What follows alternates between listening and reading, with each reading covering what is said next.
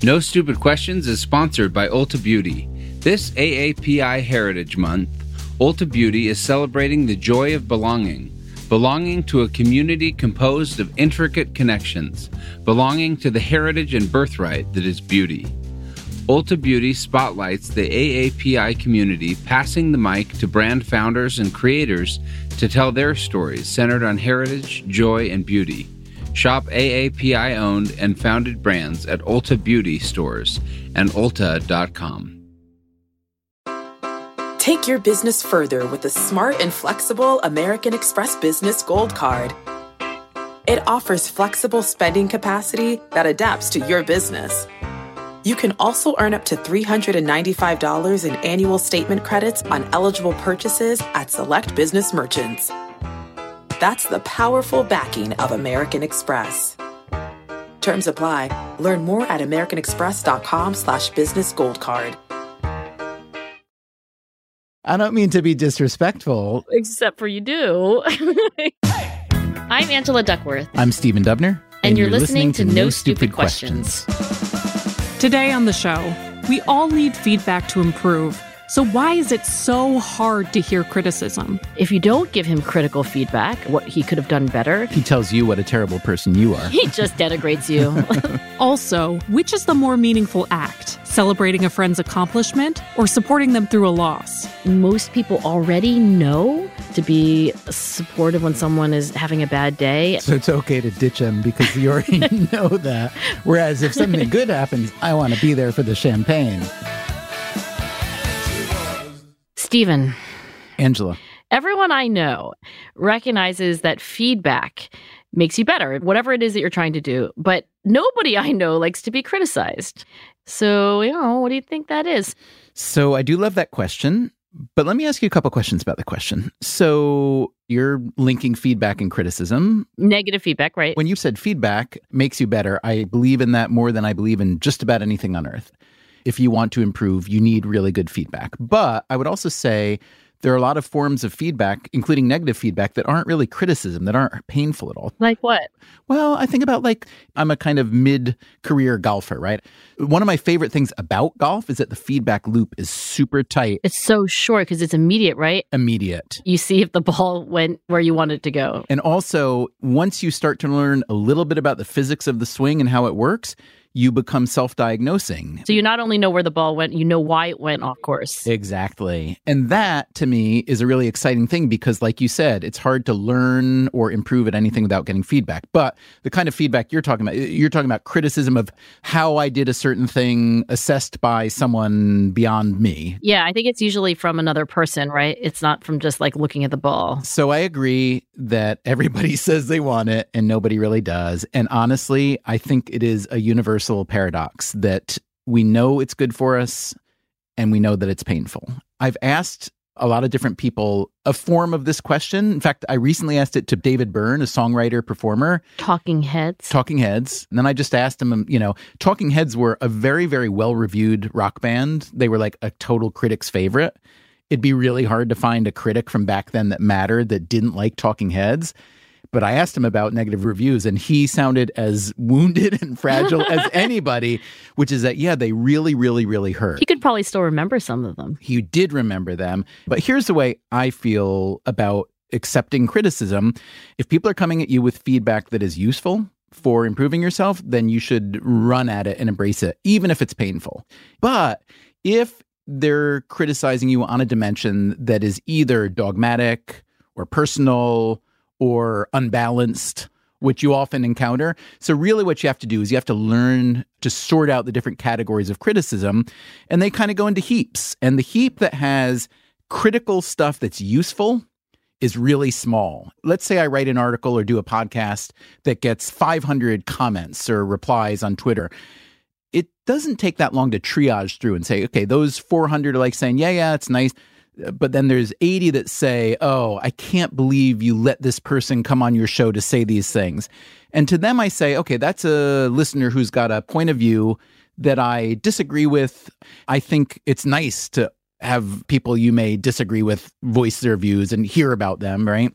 And then there might be 10 or 15 that actually say, you know, you tried to make this point But ultimately, you failed because you didn't bring in this variable or this idea. And to me, that is the most valuable. Yeah, that tiny little f- sliver. So I feel the biggest problem with criticism and accepting feedback is that since the vast majority is mostly noise, most people don't want to sift through to get the signal that will actually make them better. Yeah, I think that's right. And I think even when you do know that you're talking about really useful feedback from a credible source, I personally still find it hard to take. I really do. Would you rather they say, I love this and everything you do? Okay, I'm of two minds. Part of me really does just want unadulterated praise. You know, at the end of my class, my students rate my class and then they have these open ended comments. And I'm hoping to get 10 out of 10. And, you know, when I see a student's giving me a three out of 10, which happens, I'm awake at night worrying about it. Are they anonymous? Completely anonymous. So you can't seek out and punish that person. I can't fail that person. but you would if you could. I hope not. But okay, so that's part of me, right? I just want praise. But there's another competing part of me that wants to get better and wants to make the next class better. And I think this explains why everybody knows that feedback makes them better and then nobody wants it. It's not inconsistent when you just realize that people contain multiple selves, multiple motives. And I think even just understanding that's been helpful. My friend, and you know him as well, Adam Grant, taught me this trick. So Adam asked for feedback all the time, especially I'm thinking of when he gives talks. And if you don't give him critical feedback, what he could have done better, he tells you what a terrible person you are. he just denigrates you. That's basically how it works.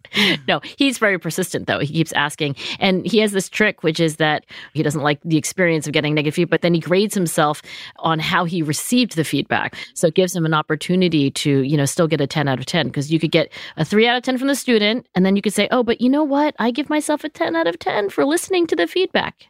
So, outside of let's say teaching a class or writing a book, do you seek out and or desire honest assessments of things you do? For a short while, I was asking for numeric ratings on dinner. Like, okay, scale from zero to 10. How are we rating this enchiladas? Seven. How could I make it an eight? But did you accept that? Yeah. You know, one thing I will say is that when it comes to things that are not part of your identity, I mean, the paradox is that the core identity of a person is the actual thing that they do want to probably get better at, right? So, say somebody says, like, you know what, Stephen, you're a little condescending.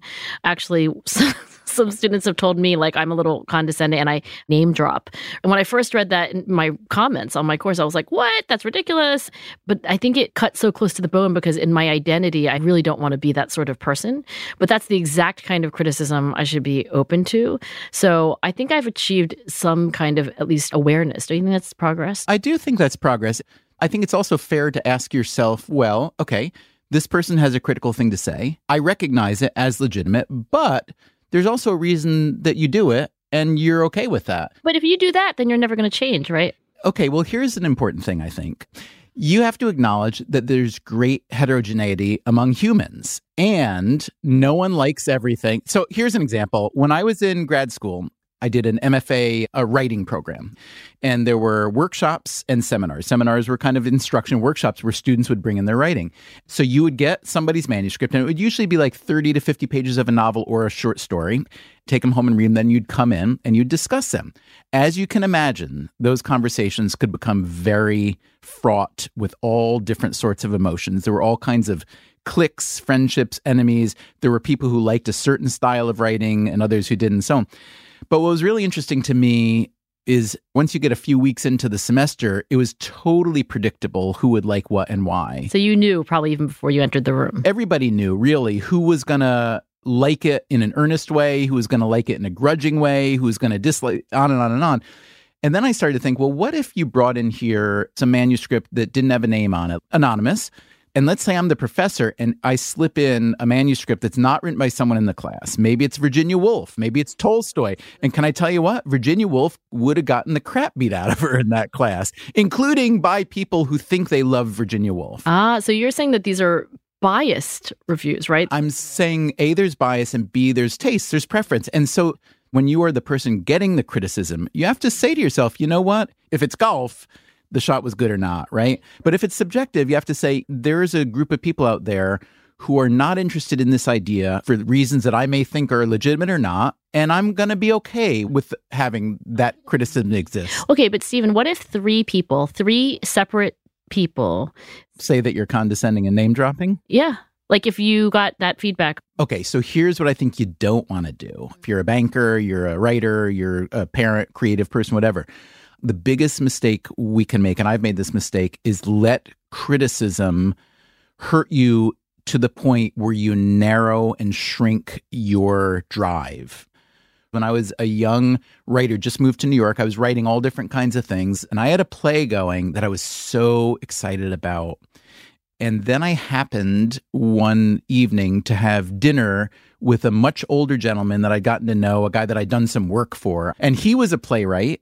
I was a word processor for a living. This is back when people were just starting to get their things revised on computer. So I was like a guy who knew how to do that. So I had retyped a couple of his plays. And so we became friends and we went out to dinner and he said, "What are you working on?" And I told him about this play. And he was a really nice guy he hated it. hated it. He said, Wow, it's not a good idea. It's not going to work. I wouldn't spend any time on that. And it broke me. I literally never went back to it because I didn't have the confidence. Now, I'm not saying that would have been a good play, but I really regret that because I let someone else's criticism, which may or may not have been legitimate, shrink my choice set. I want to be the only one shrinking my choice set. And that's where I feel that criticism hurts a lot of people unduly. The guy can't even use a word processor for God's sakes.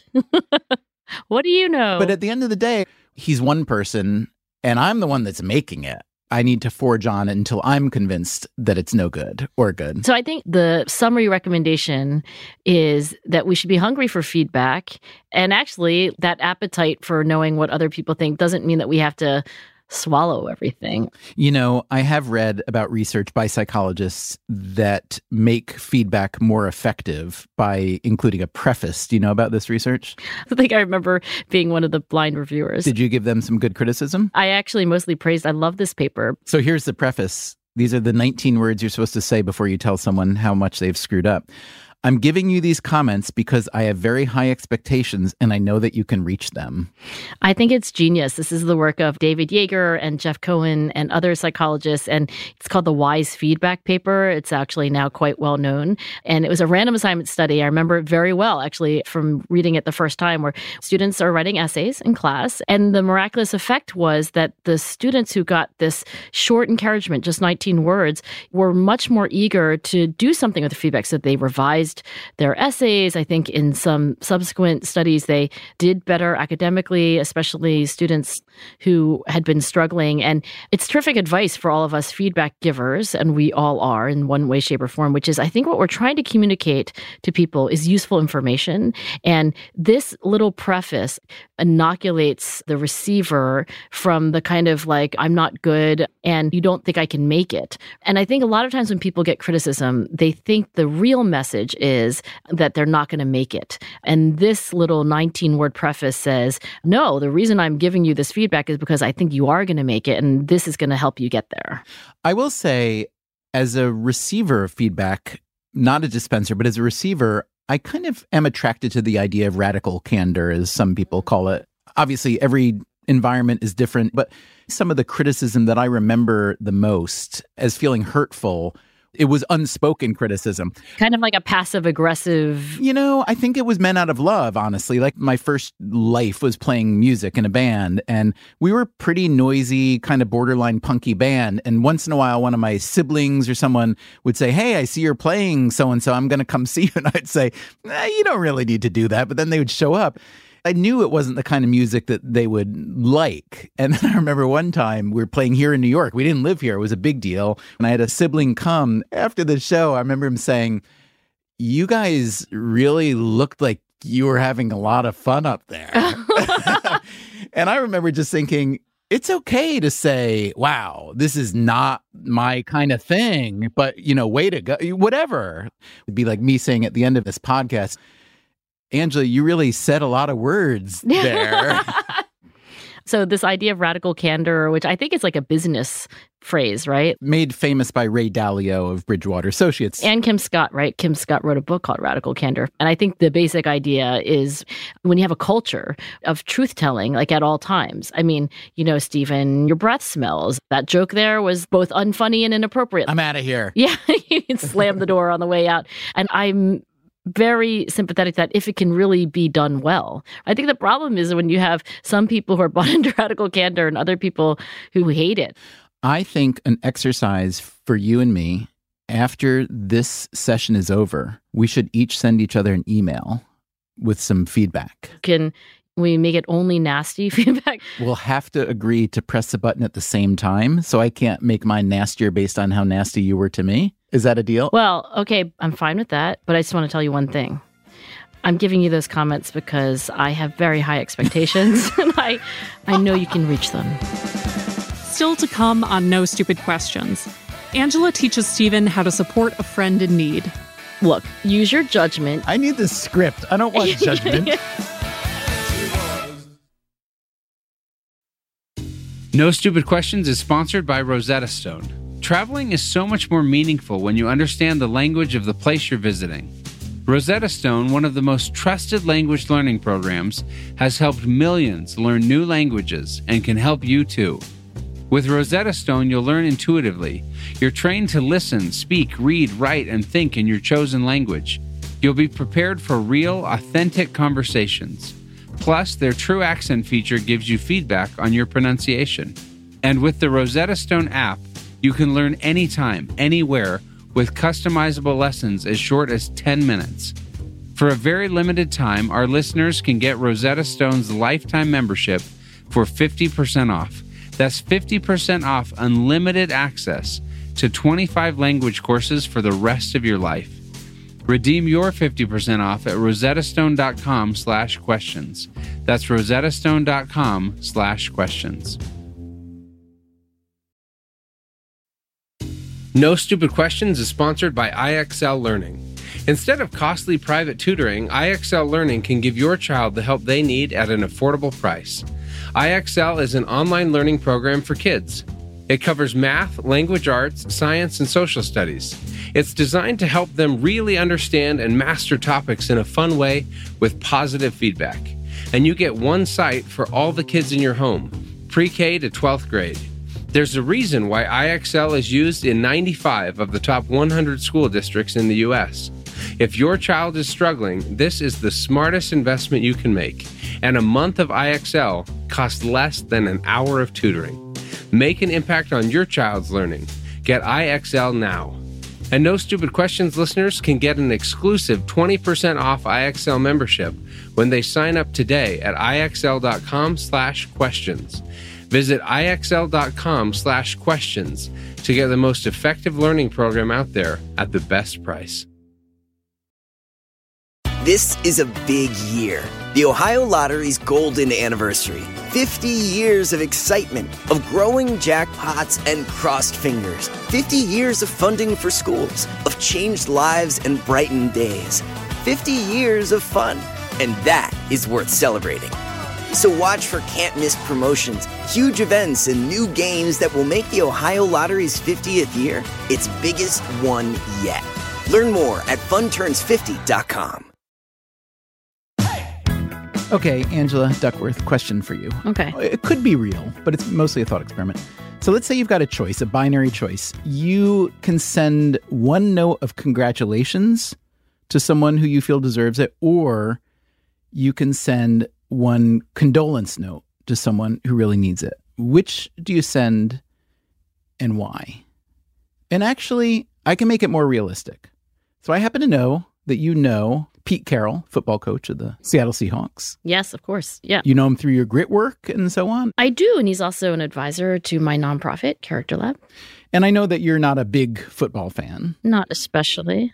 but you've heard of football. You know what it is. It's mostly from Pete Carroll. okay. So here's a guy who's been a, a very successful coach for many, many years and apparently is a nice and charismatic human. Is that true? Yes, he's a very nice and charismatic human, like genuinely. So let's imagine that the Seattle Seahawks are playing in the Super Bowl, which they have done in the past. They have. and they've won one, they've lost one. I think that's right. They've won one and lost one. They won one for sure. Okay, so let's say that Pete Carroll and his Seattle Seahawks are playing in the Super Bowl and they win in one version of this thought experiment and the other version they lose.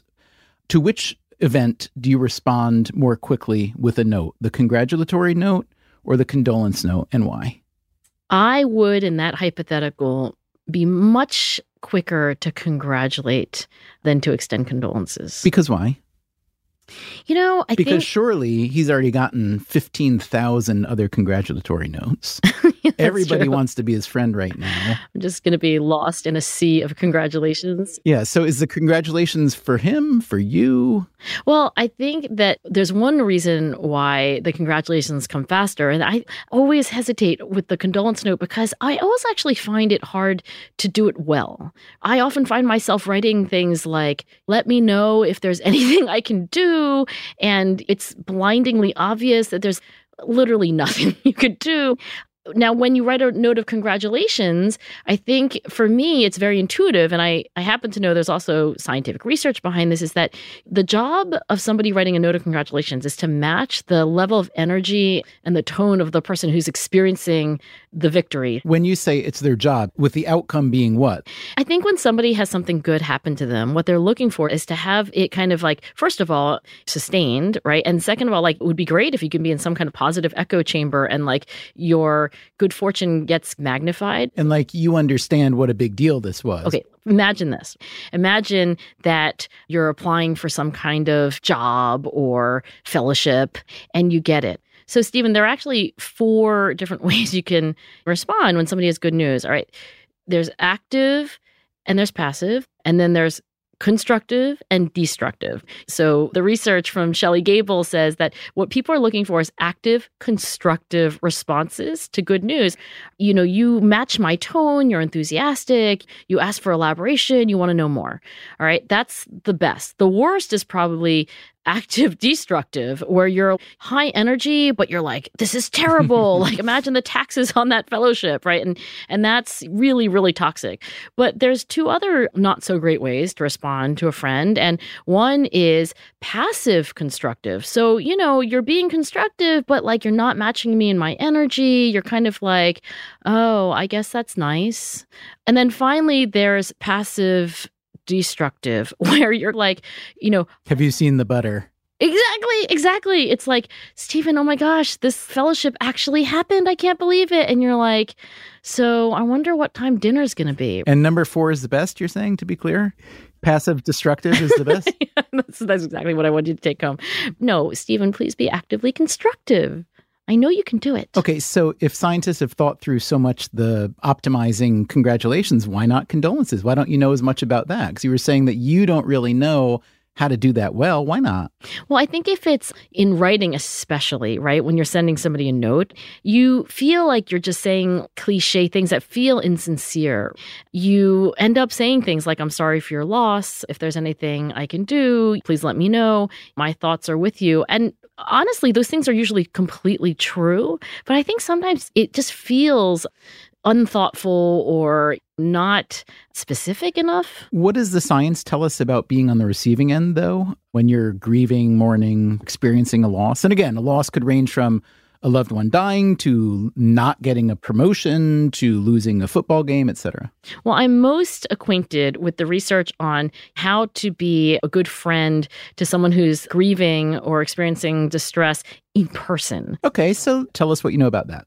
So, the technique to use is something called supportive listening. And in a nutshell, it is that when you are listening to someone who's going through a real emotional episode, you want to be empathic and you know, you don't want to leap to what many people do, which is to try to like get them out of their funk right away, try to problem solve for them. Mostly what people need to feel is to feel heard and seen.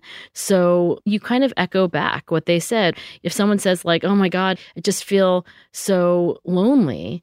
Don't say, "Oh, you know, there's all these reasons not to feel lonely." Say, "What I hear you saying is that you feel lonely and and that must be really hard." Okay, I'm sorry. That sounded like a Saturday Night Live version of grieving. what I hear you saying is you feel lonely. Well, yeah. I know it sounds like it shouldn't work, right? I don't mean to be disrespectful. Except for you do. Well, maybe a, a little bit, but no. So you're saying it's literally say what I hear you saying is the thing that you just said. Yes, it's like you're reflecting back to that person. Now, look, I know you're skeptical, right? What I hear you saying is that you think I'm skeptical about this. what I hear you saying, Stephen, exactly. Okay. And is that because mirroring is a form of flattery or identification? You know, I think mirroring is just a signal that the person has actually received the message.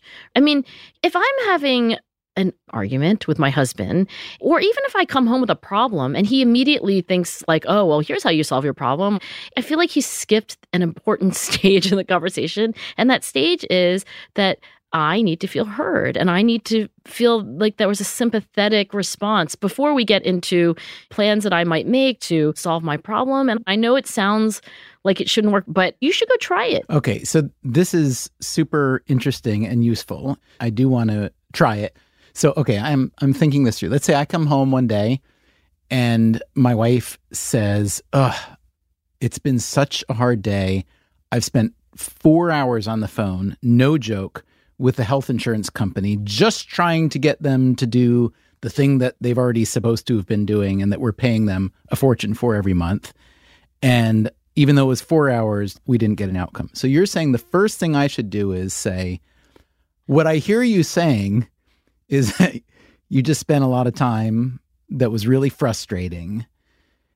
And then what do I say? And I can tell my wife, who's, you know, pretty sharp, she's going to say, Why are you telling me what I just said? And then I'll say, Well, Angie told me to, because she says, this works. she said it would sound sincere. Right. Because if you can fake sincerity, you've got it made. So if I say, what I hear you saying is that you spent all this time and then what comes next? Well, look, use your judgment. You don't have to say like what I hear you saying. I need the script. I don't want judgment. I mean, just take a beat, right? Just to be like, oh God, that sounds awful. Four hours. Wow, you must be incredibly frustrated. And then it could be like, oh, well, maybe I could call this person or whatever. But if you just leap forward to the stage of the conversation where you're problem solving or giving advice, you're not matching the person's emotional state. And I think, personally speaking, but also based on the research, people need to feel like there's some acknowledgement. Okay, but let me go back to the original. So, Pete Carroll, the coach of the Seahawks, you said you didn't like the idea of sending the note that in person it would be different. So let's say condition A, Seahawks win the Super Bowl, and you have the opportunity to the next day show up and congratulate Pete Carroll in person. Thought experiment B, they lose, you have the opportunity to show up and offer condolences in person. Which are you more likely to do then? Uh, I would rather be the one to offer congratulations. Because it's better for you or because it's better for him? I guess I was just being selfish there because the whole scenario is just a better one. I mean, look, as a friend, I think it is maybe equally important that you help people enjoy their good days and also get through their bad days. It's just, I think that most people already know that the job of a good friend is to be supportive when someone is having a bad day. So it's okay to ditch them because you already know that. Whereas if something good happens, I want to be there for the champagne. No, let's just imagine the following. Let me give you a different thought experiment. Okay. You come crying to me, right? What's the likelihood that me or one of your friends is going to know what to do? It's reflexive. The likelihood is high that people will have some intuition to do the right thing, which is to listen, let's go for a walk. Let's grab a drink. Or what I'm hearing is that you had a bad day, right? Or that sounds really hard. Some of us need that reminder, but I'll just say that for many of us, when our friends have something really good happen to them, it can be less intuitive for some people to realize you have a job there too. And that is to help your friend revel in their uh, good fortune. And I think there may be a lot of people who maybe to their own surprise, if they ask their friends, would find that, you know, they could be a little more positive when their friends come to them with good news. I would just offer or ask about one counterbalance, which is that I have a, a friend, a close friend, who has several kids, but the first kid died at a very young age. And it was really tragic.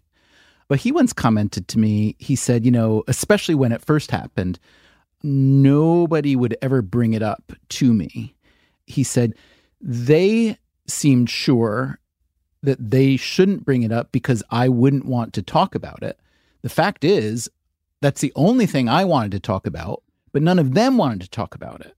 And I was really moved by that and thought, you know, that might be an extreme example, but I have a feeling that happens a lot more than we think. How about this as an answer to your question about, you know, what could his friends have done, this couple's friends have done differently? And also an answer to your question about do you write the condolence note? Do you write a note of congratulations? I think the lesson from social psychology is that we are very often wrong.